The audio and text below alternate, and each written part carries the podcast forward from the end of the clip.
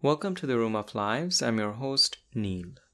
In this second part of my conversation with philosophy professor Miriam, I ask her, Why did you suddenly go off into the wilderness by yourself?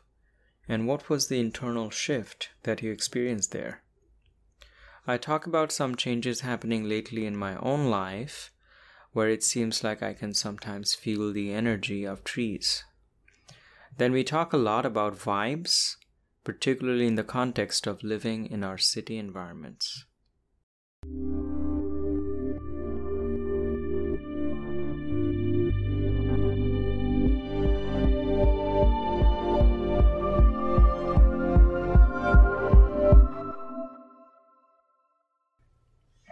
So I'm curious a little bit about what was this shift in your perception that happened? Like, what was the nature of you staying in the wilderness? Like, what form did it take?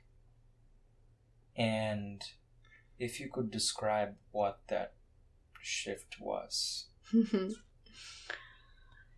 I can try. Mm-hmm. Um, it's kind of hard to articulate, but um, so when, so let me just make sure I understand your first question what was the nature of my time in the yeah, wilderness? If you like, tell what was me a little I bit doing? about what was the conditions under which you decided to, and under what conditions, like what does it mean that you were in the wilderness? Like right. where were you? How long? What was your life like?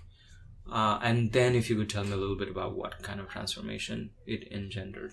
Yeah, absolutely. So, um, so what I did essentially was during the year, mm-hmm. during the academic year, 2020 to 2021. Mm-hmm um, I I sort of sublet my apartment and you know just left left Austin and put all my stuff um, in a car. Mm-hmm.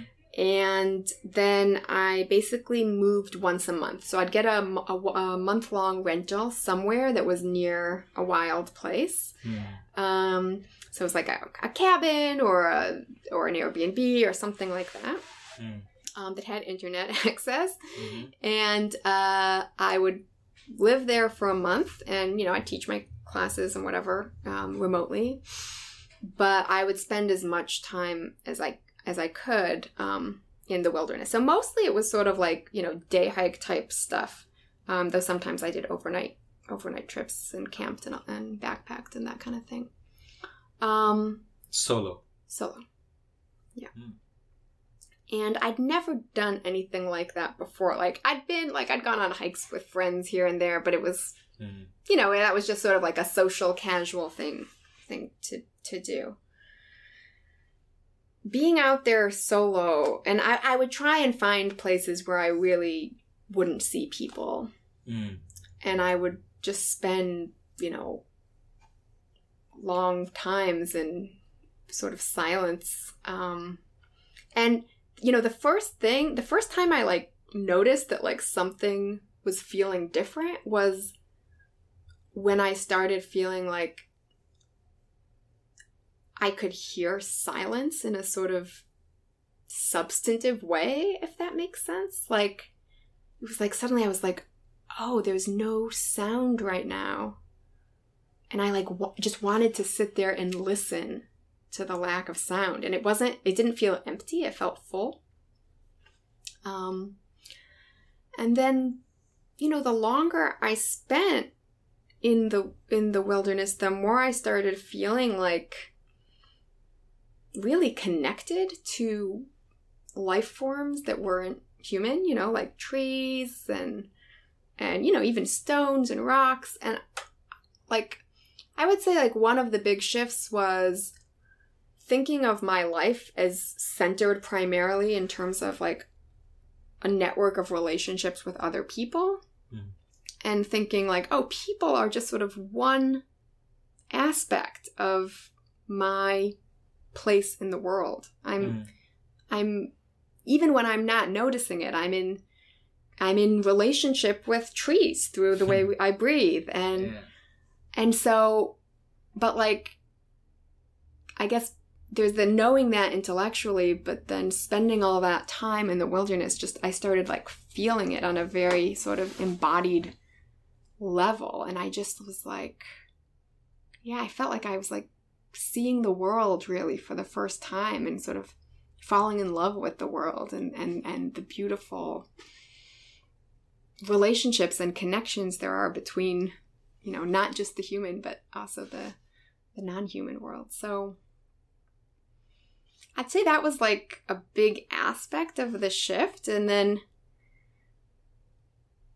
it it kind of it impacted ways i thought about things like i'm an analytic philosopher by trade um, which is very focused on like logic and and sort of rational ways of thinking and um it's not that I don't think there's value in that but I started just feeling like oh there's the world is juicier than that there's just like more there's there's so there's other ways of um sort of getting your fingers into reality Yeah. that aren't just intellectual Yeah. and so that was kind Would of it be fair it. to use the word energetic for that other the the dimension beyond the conceptual or intellectual? Like this connection and uh, transformation that you were feeling when you were in the wilderness, Mhm. this connection that you were feeling with the trees, would it be fair to call it an energetic connection? I honestly don't know. I mean, can Hmm. you tell me more about like what you think makes a connection energetic? Okay, so this is kind of like dovetailing into something that has been happening to me lately. Uh huh. Over the past few months, I feel like there are some. Uh, it's kind of hard to describe it in any other way, but I would just say there are some energetic phenomena that have started happening with me more and more frequently. And one of the things that I've noticed now that hadn't happened before is I think I am being able now to sense the energies of trees Interesting. when I touch them. Yeah. And uh, there have been a couple of different instances of this. And sometimes I don't even have to touch them. One time, uh, recently, I was in a jungle in Thailand and I just raised my palms up in the air and I closed my eyes and I felt like I could like feel the energy like coursing uh, between the palm of my hands and the jungle Wow. and I could feel. So when I say energy, what does that mean? Like you know, you're sitting here, you have a certain energy now. Maybe you're uh, a little bit tired, maybe you're a little bit guarded. You're like, oh, this guy could still be weird. Blah blah, whatever it is, you know, you have a certain energetic composition of your body. Um. Now imagine that's shifting, like you're starting to feel different. Suppose you start feeling lighter, and you start feeling a sense of relief or you know it's just like the way that you feel mostly in your chest Mhm. i guess if you have to pinpoint it physically it shifts and you can your energy can shift when you're in the presence of a person with a different energy like if there's a person Mhm. with a very bright energy you start to feel it when you're around them if you have if you're around a person with like a very kind of like dark energy you start to feel it because your energetic composition changes based on what you're around and i started to feel that I but in the presence of nature I see. so the latest one that happened was i was just like riding around on my motorcycle and then i happened to stop near barton springs pool and there's this big tree there called the monkey tree Mhm. have you heard of the monkey tree I've heard of it. yeah famous tree so i just like i was like mm, that's a very big and kind of old tree. And something tells me that the older the tree is the more kind of strong and well defined the energy. So Mhm. i like parked my motorcycle and i just like kind of limped over to the tree because i still had this injury. And it was in the middle of the day and i was like i just want to see what happens. And i like just touched my palm on the side of the tree and i clo- closed my eyes and in a few seconds i was somewhere else i was somewhere else like i started feeling the energy of the tree start coursing through my body through the contact point and it was a very kind of light like whooshing kind of Mm.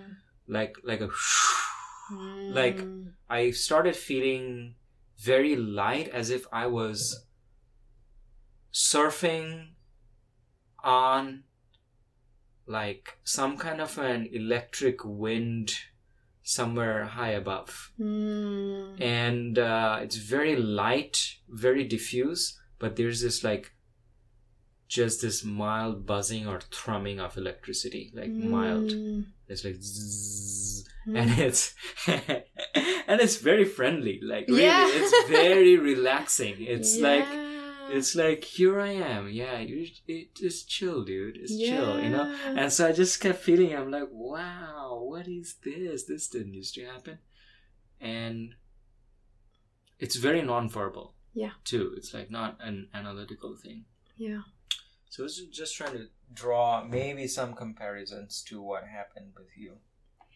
Yeah, you know, I think some of the ways you were describing kind of resonated, but for me it's it, it's so nonverbal that Yeah. it's even hard for me to like attach the words like energy or yeah. or something to it. But certainly like I would spend a lot of time, for example, like just resting my hand on like the bark of a tree and just Mm. feeling. Yeah. Um, and you know, the one thing you said about it being friendly Mhm. that was interesting to me, you know, generally, like, I don't know, when I was out in nature, like, I'd have all all kinds of different experiences, but for the most part, like, my experience of things like trees or you know other other parts of the natural world was as sort of friendly in some sense. Like there like i was getting like good vibes you know? Mhm. um this past summer i took a trip to the uk and i was like i walked into some like forest there and this was the first time this had ever happened to me. I was like it's like i am not getting good vibes. Like i felt like i had just like walked into a room of like unsavory people or something In a and i forest, was in a forest yeah Mm. and I was like, okay, I think I actually want to not be in this space. And I have no idea what it was. It could have just been, you know, my own mood or or what, but it just also made me think like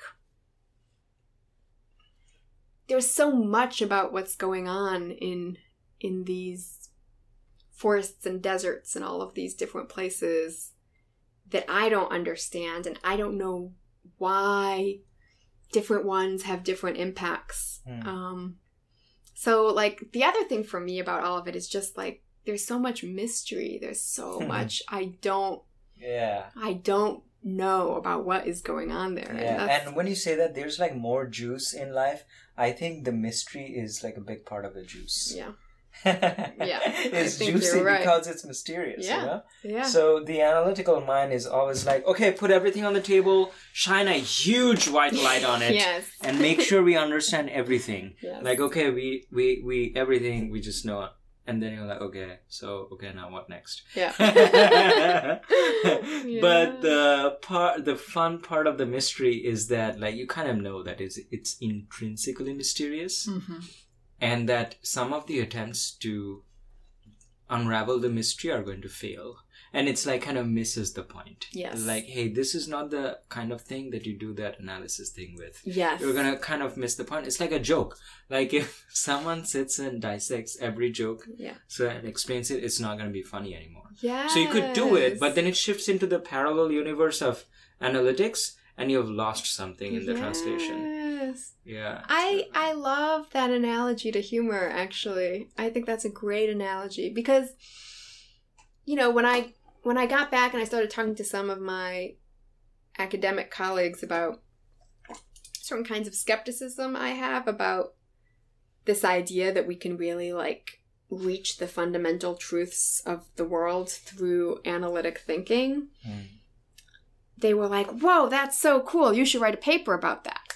Because you're suspicious. Yeah, you should Oh, write a okay, okay. paper about how you're suspicious about whether these methods are the right methods to get at the truth. And that's kind of, you know, philosophers are I love analytic philosophers. They're very they're analytic and in but in also very open-minded. Like if someone wants to have a different position, they're like, "Great, let's hear all about it," you know. Yeah. Yeah. But it was I, It felt a little bit to me like like explaining a joke. Like I Yeah. was like, "No, I don't think I am to write a paper." Yeah. like Yeah. like Yeah. And then they're like, why, why won't you write a paper? yeah. And like, you want to come to the dark side? Yeah. I'm not giving you any more answers. And they're like, whoa, that's so mysterious. You're like, yeah, haha, yes. Yeah. no, I get it. I get it. That's kind of. So, you know, you said when you started living in the wilderness solo like this, Mhm. you had never done anything like that before. yeah. So, what was there something that precipitated this Mm. where you went from never having doing this, having done this to like, okay, I'm just gonna go and live solo around. What? Why? Why did you suddenly decide to Mm. do that?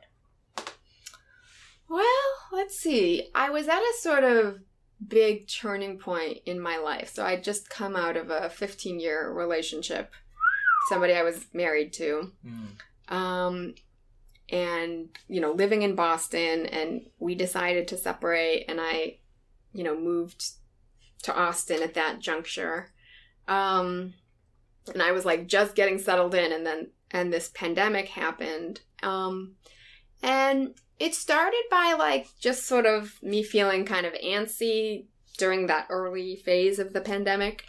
Um, and I would take little trips out to the hill country and just like go swimming in lakes. hmm And I was, I started feeling something in the lakes. Like I was just felt like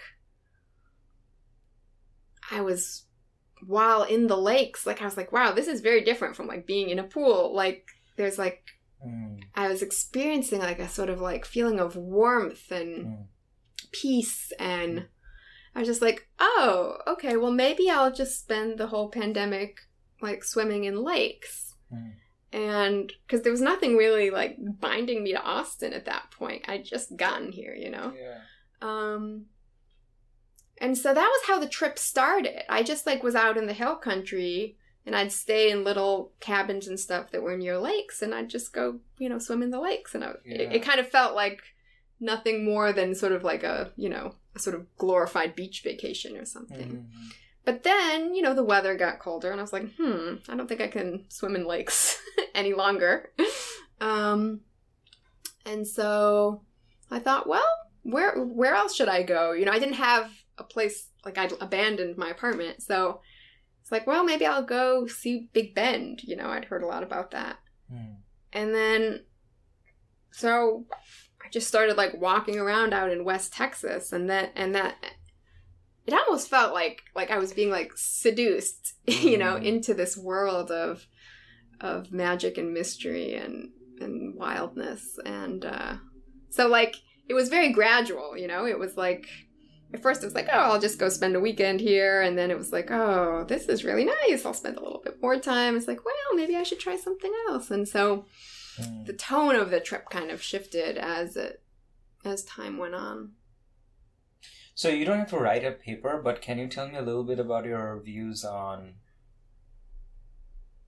why you feel that analysis is not going to lead us to the truth? Hmm. It's and it's okay if you say like hand wavy stuff Okay. without being You're not gonna like No. analytic philosophy me. Mm, no, no, no, no, no. yeah. I I mean what I think is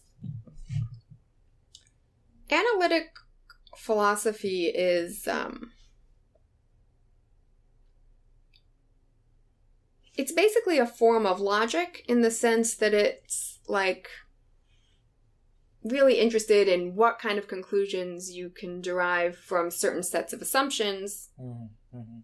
using logic essentially Okay. Yeah. and um i think that what that that can be very enlightening in the sense that like um you might have some assumptions things you believe and you might not realize that from those assumptions follows something else that's quite surprising and so you do analytic philosophy and now you've sort of changed your position and i think Hmm. that's that's well and good. Um, it's not like that's misleading necessarily, but I think it's just limited in the sense that it's really like about just drawing out the consequences of things you already think. Mm. I think that so just to take one step slightly away from analytic philosophy would be the sciences, where you're actually looking and touching and measuring the physical world and seeing what what follows from that. Yeah, yeah. And then I think the kind of stuff that happens, you know, in the more let's just call them, you know, mystical realms, Mm. it's it's it's another it feels to me like it's just another way of accessing information. And it's not the kind of information that you're going to be able to access by thinking about what logically follows from things you believe because it's not about it's about the world itself. Mm. Um, and uh, you know, I started, I got into philosophy because I had this like obsession with truth, Mm. and I just like I needed to know the like fundamental truths about the world, and uh, you know, when I was nineteen or twenty or something, I thought, oh, okay, well, this is.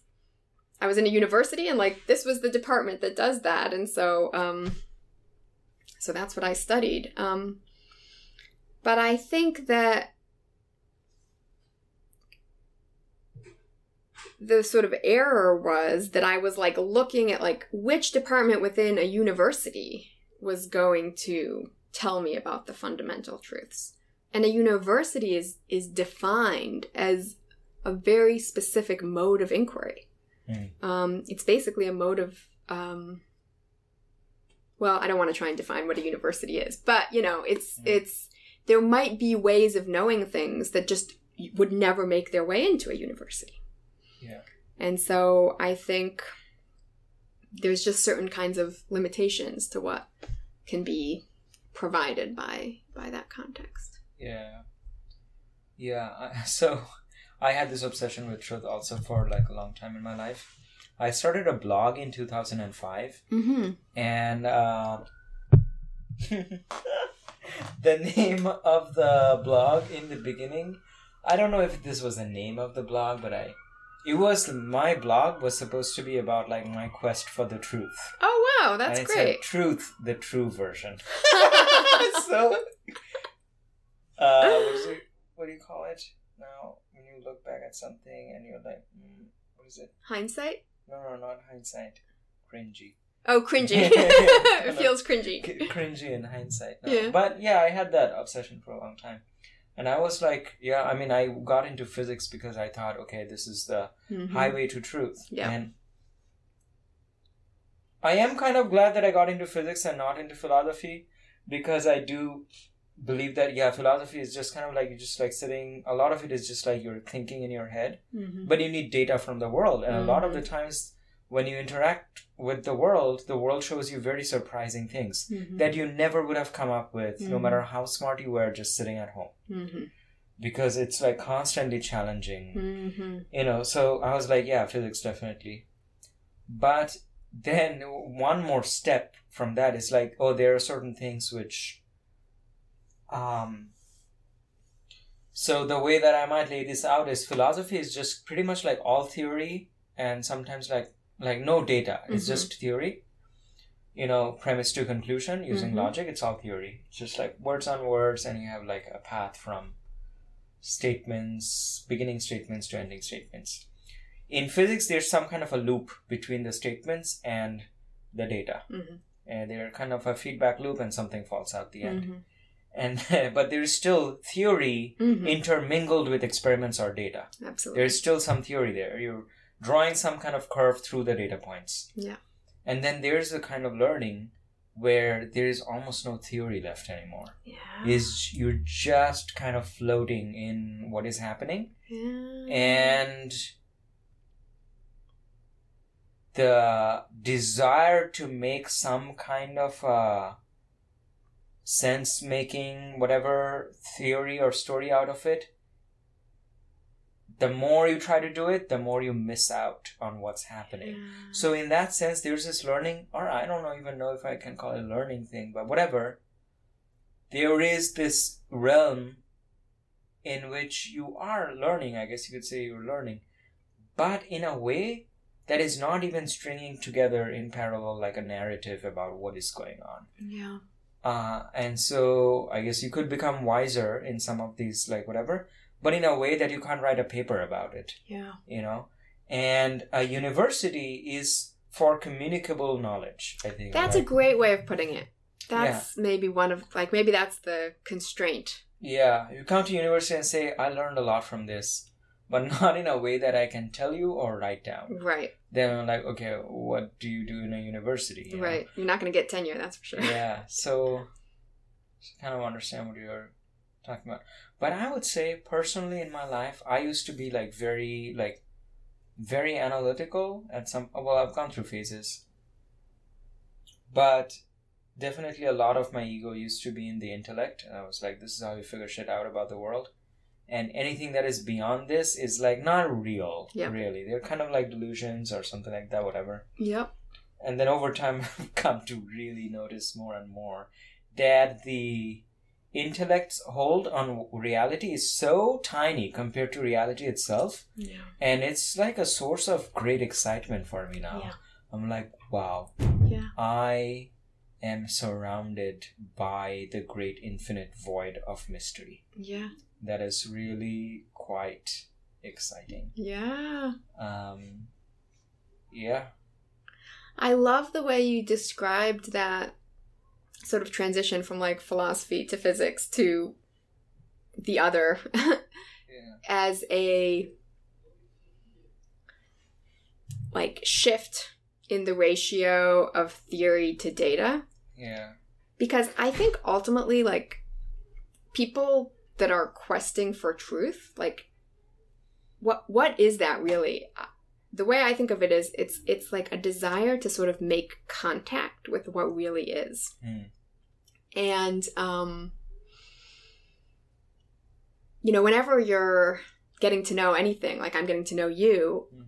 there's there's like data coming in and then there's you know often very useful theories you know all kinds of background knowledge i have about people about you know people that study physics about people that do podcasts that's playing a role in this and then like but there's something about the like the more in a sense there's a way of getting into contact where you're you're getting less and less theory and what that means is that you're getting more and more just contact with what is Yeah.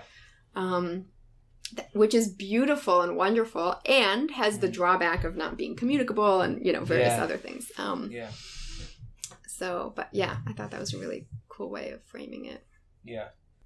I still can like get intellectually excited and engaged with colleagues about various philosophical issues, but somehow like it's lost its luster for me. I think I guess what I feel like what's happened to me is just that it I kind of see it for what it is and it just doesn't seem very shiny. Yeah. Perhaps because, you know, of my own idealism about it. You know, I kind of like it's a it's a wonderful thing as it is, but I wanted it to be something that it that it wasn't, you know, Yeah. like the the highway to truth as you put it. Um so so what was your question? What would I do What would- instead? yeah. Where do you, in what direction do you feel drawn? I mean, I feel like I'm getting in, increasingly interested in the the concrete world, literally like highways, Mm. um, and and a lot about what I was describing before as like human habitat, Mm. and there is there is a lot there's a lot I do want to think about in that realm. Um and the ways that human habitats can be thought of like ecosystems. Um and whether so there's questions, you know, in environmental ethics, that's a field of philosophy about Yeah. like what what makes an environmental like an aspect of the environment valuable and worth you know trying to save, for example, from various forms of destruction. And um, questions about, you know, complex ecosystems. Like, yes, they're they're benef- they're important in the way that we need them for human survival, but they're also they also seem valuable in and of themselves. Mhm. Um, and so, yeah, I have questions about whether whether human habitats should be thought of in similar ways. Like, what makes what makes a city valuable in and of itself, Mhm. aside from the services that it that it provides. Um, and uh, yeah, it's almost like I kind of want to think about and experience the human realm in a way that I felt and experienced the uh, the wild the wild realms. you Yeah, know? that's very cool that you went into this wilderness, and one of the one of the one of the aspects of the transformation was that you came back to care a lot about cities. I know it's so ironic, and you know it took time because my first reaction when I got here was like, okay, you turn. I can't. I can't live in a city. Like Mm, I can't. It's too ugly. It's too noisy. It's too crowded. It's like I was just like, this isn't for me. And I kind of had to just like say to myself, like, okay, just give it give it some time, you know? Um uh see how you adapt. And then like this completely surprising thing happened, which is that I like started to see cities in this entirely Yeah. different light and sort Yeah. of fell in love with cities the way I fell in love with wild I would say it's the best possible. It it's the best po- like you know I would have expected like you come from the wilderness and like oh yeah I felt all of these things. Ah what the fuck is this? This is a city. Let's get back to some but to be able to think like okay how can cities become more like that? Yeah. you know? Yeah. That- yeah that's really cool. Yeah. And that's part of like, yes, my why I feel so strongly about this highway is that like if you took I don't know, like if you took say a human body and you like tried to build a wall halfway through it, yeah. that would like completely disrupt its functionality. Yeah. Connectivity is so important to life. yeah. And a highway is basically a wall. You know, we have a few holes in it for crossing. Yeah. But in so many ways it's like a visual an auditory mobility. It, it in so many ways is a blockage. Yeah. And that's not healthy. Yeah. Um so yeah it's kind of and i think of ecosystems in a way as very structurally analogous to organisms um yeah so you know this, this sort of the way life thrives has parallels on many levels i think Mhm. Yeah. Yeah, I mean, this is going to sound a little bit cuckoo, maybe, but I think like the different inanimate structures that we create, they have their own kind of vibe profile also. Like um, highways, especially ones where there's like a lot of cars going, and then there's this sound constantly, like, not very chill vibe. Not right. Not a very chill vibe emanating from that, you know. Yeah. It's like a very like business like this is just a conduit and you get in this metal thing and you go and you have to go fast also. You can't stop, pull over, nothing. You just go like one way and the other direction is just going Yeah. you know, and uh even being around one it is a little bit hard like there is a section i don't know what this is but some days ago i was hiking with my friend and there's this part of the highway that crosses from one hill to another and the valley is just like green you know and right next Oh. to the highway there's a pedestrian thing to cross over that same very green forested valley. I see. it's part of the green belt i think. I don't remember which Uh huh. exact area. But we were walking on the passenger on the on the pedestrian part and surrounding us all around is this green forest. But right next to us is this highway. And there's this constant sound from the highway. And i could tell that although it means nothing to me like it's just cars they're just doing their thing I don't have to even think about them. I can just be here. I couldn't. Yeah. There's something about that noise that like keeps the brain at a certain level of okay, on alert. There's sh- shit happening, you know. Yeah. And so there is a certain vibe profile that comes out of the structures that we create, even if they're inanimate, and what the intended purpose of those structures are. And when they're used in those ways, there's a certain vibe that emanates from. Okay, the vibe of West Campus. Yeah. Very different Yeah. uh, from the vibe of Cherrywood, you Yeah. know? Yeah. And uh, yeah, so some of this is invisible and it's kind of hard to point out to people and say, you know, this is what ultimately a lot of this is about. Um, because some of these things are actually kind of subtle. Yeah. To say, if we don't expand the highway and in, instead do this, there are these pictures and words that I can tell you. But imagine the vibe, Yeah. what that place would be like. Can you imagine that? Yeah. And some people are better than others at imagining, like, oh yeah, that's a totally different vibe, and that would actually be a lot more conducive to existence as human beings in this space. You Yeah. know?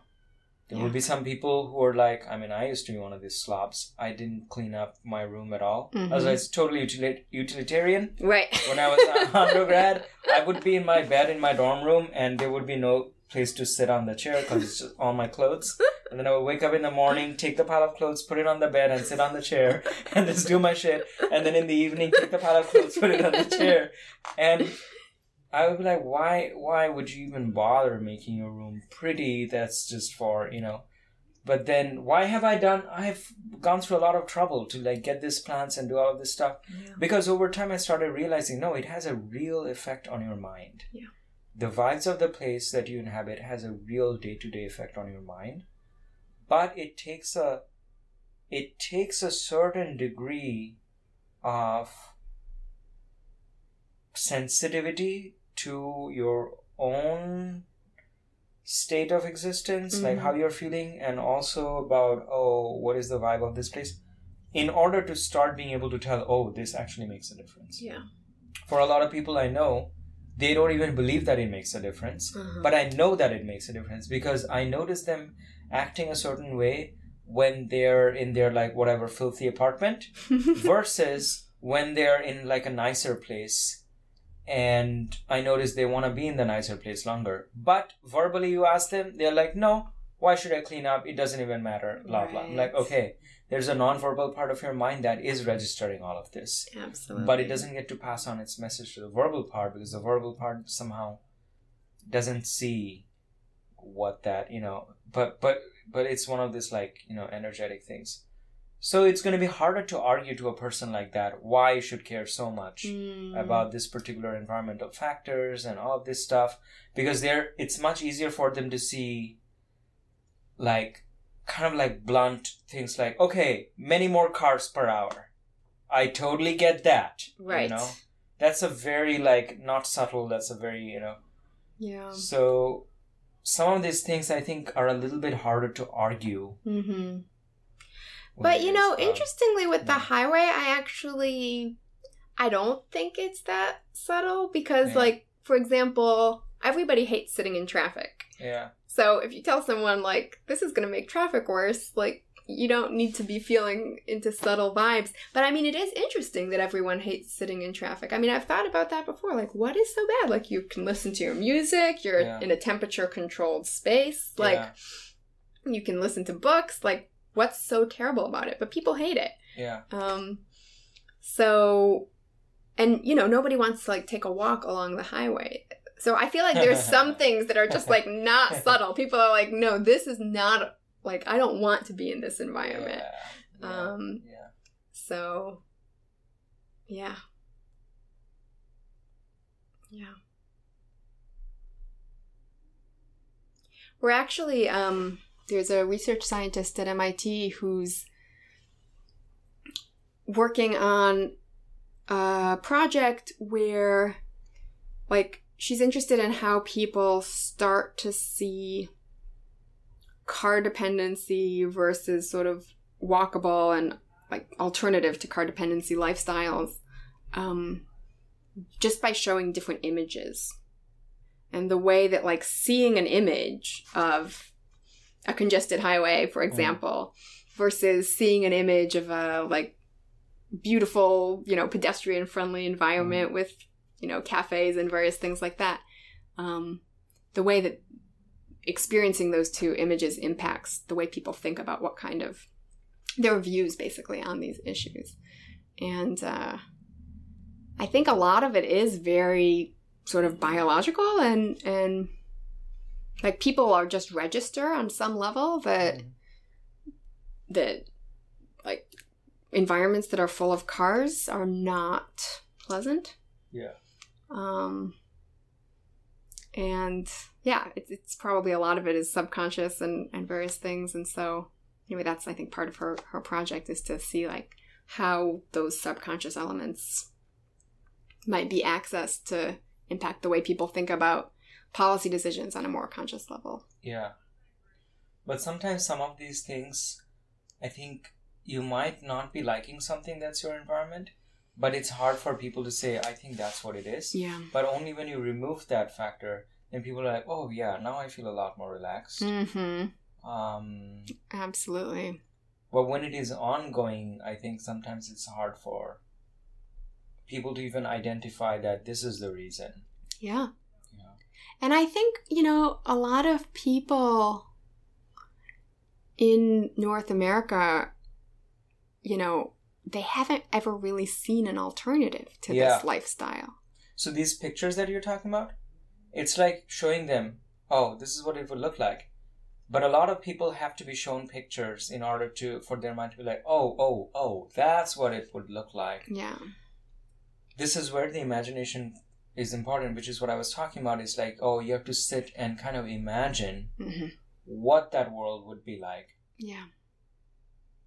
And if the only kind of pictures that you've got are pictures of, oh, how cool and shiny big highway is going to be, hmm then you haven't really exercised your imagination in the other direction so Mhm. much. So, yeah, and I don't know. I mean, city layouts in the United States in general are a little bit different, so I don't know how well it prepares the average citizen's imagination for, like, oh, what could be an alternative to cars. Yeah. But I mean, for example, I come from India. Cars were not like that common, like personal cars. Now they're becoming more common in India. But I grew up in a city where personal cars were very rare. I see. It was a very busy city. Yeah. A lot of people having to go from point A to point B, and it was all like public transport, various scales of it. there were no highways going through the city. Yeah. And, what uh, city did you live in? Calcutta, Uh huh. or it's called. It's And was it what kind of public transport was it primarily? Imagine New York. Uh huh.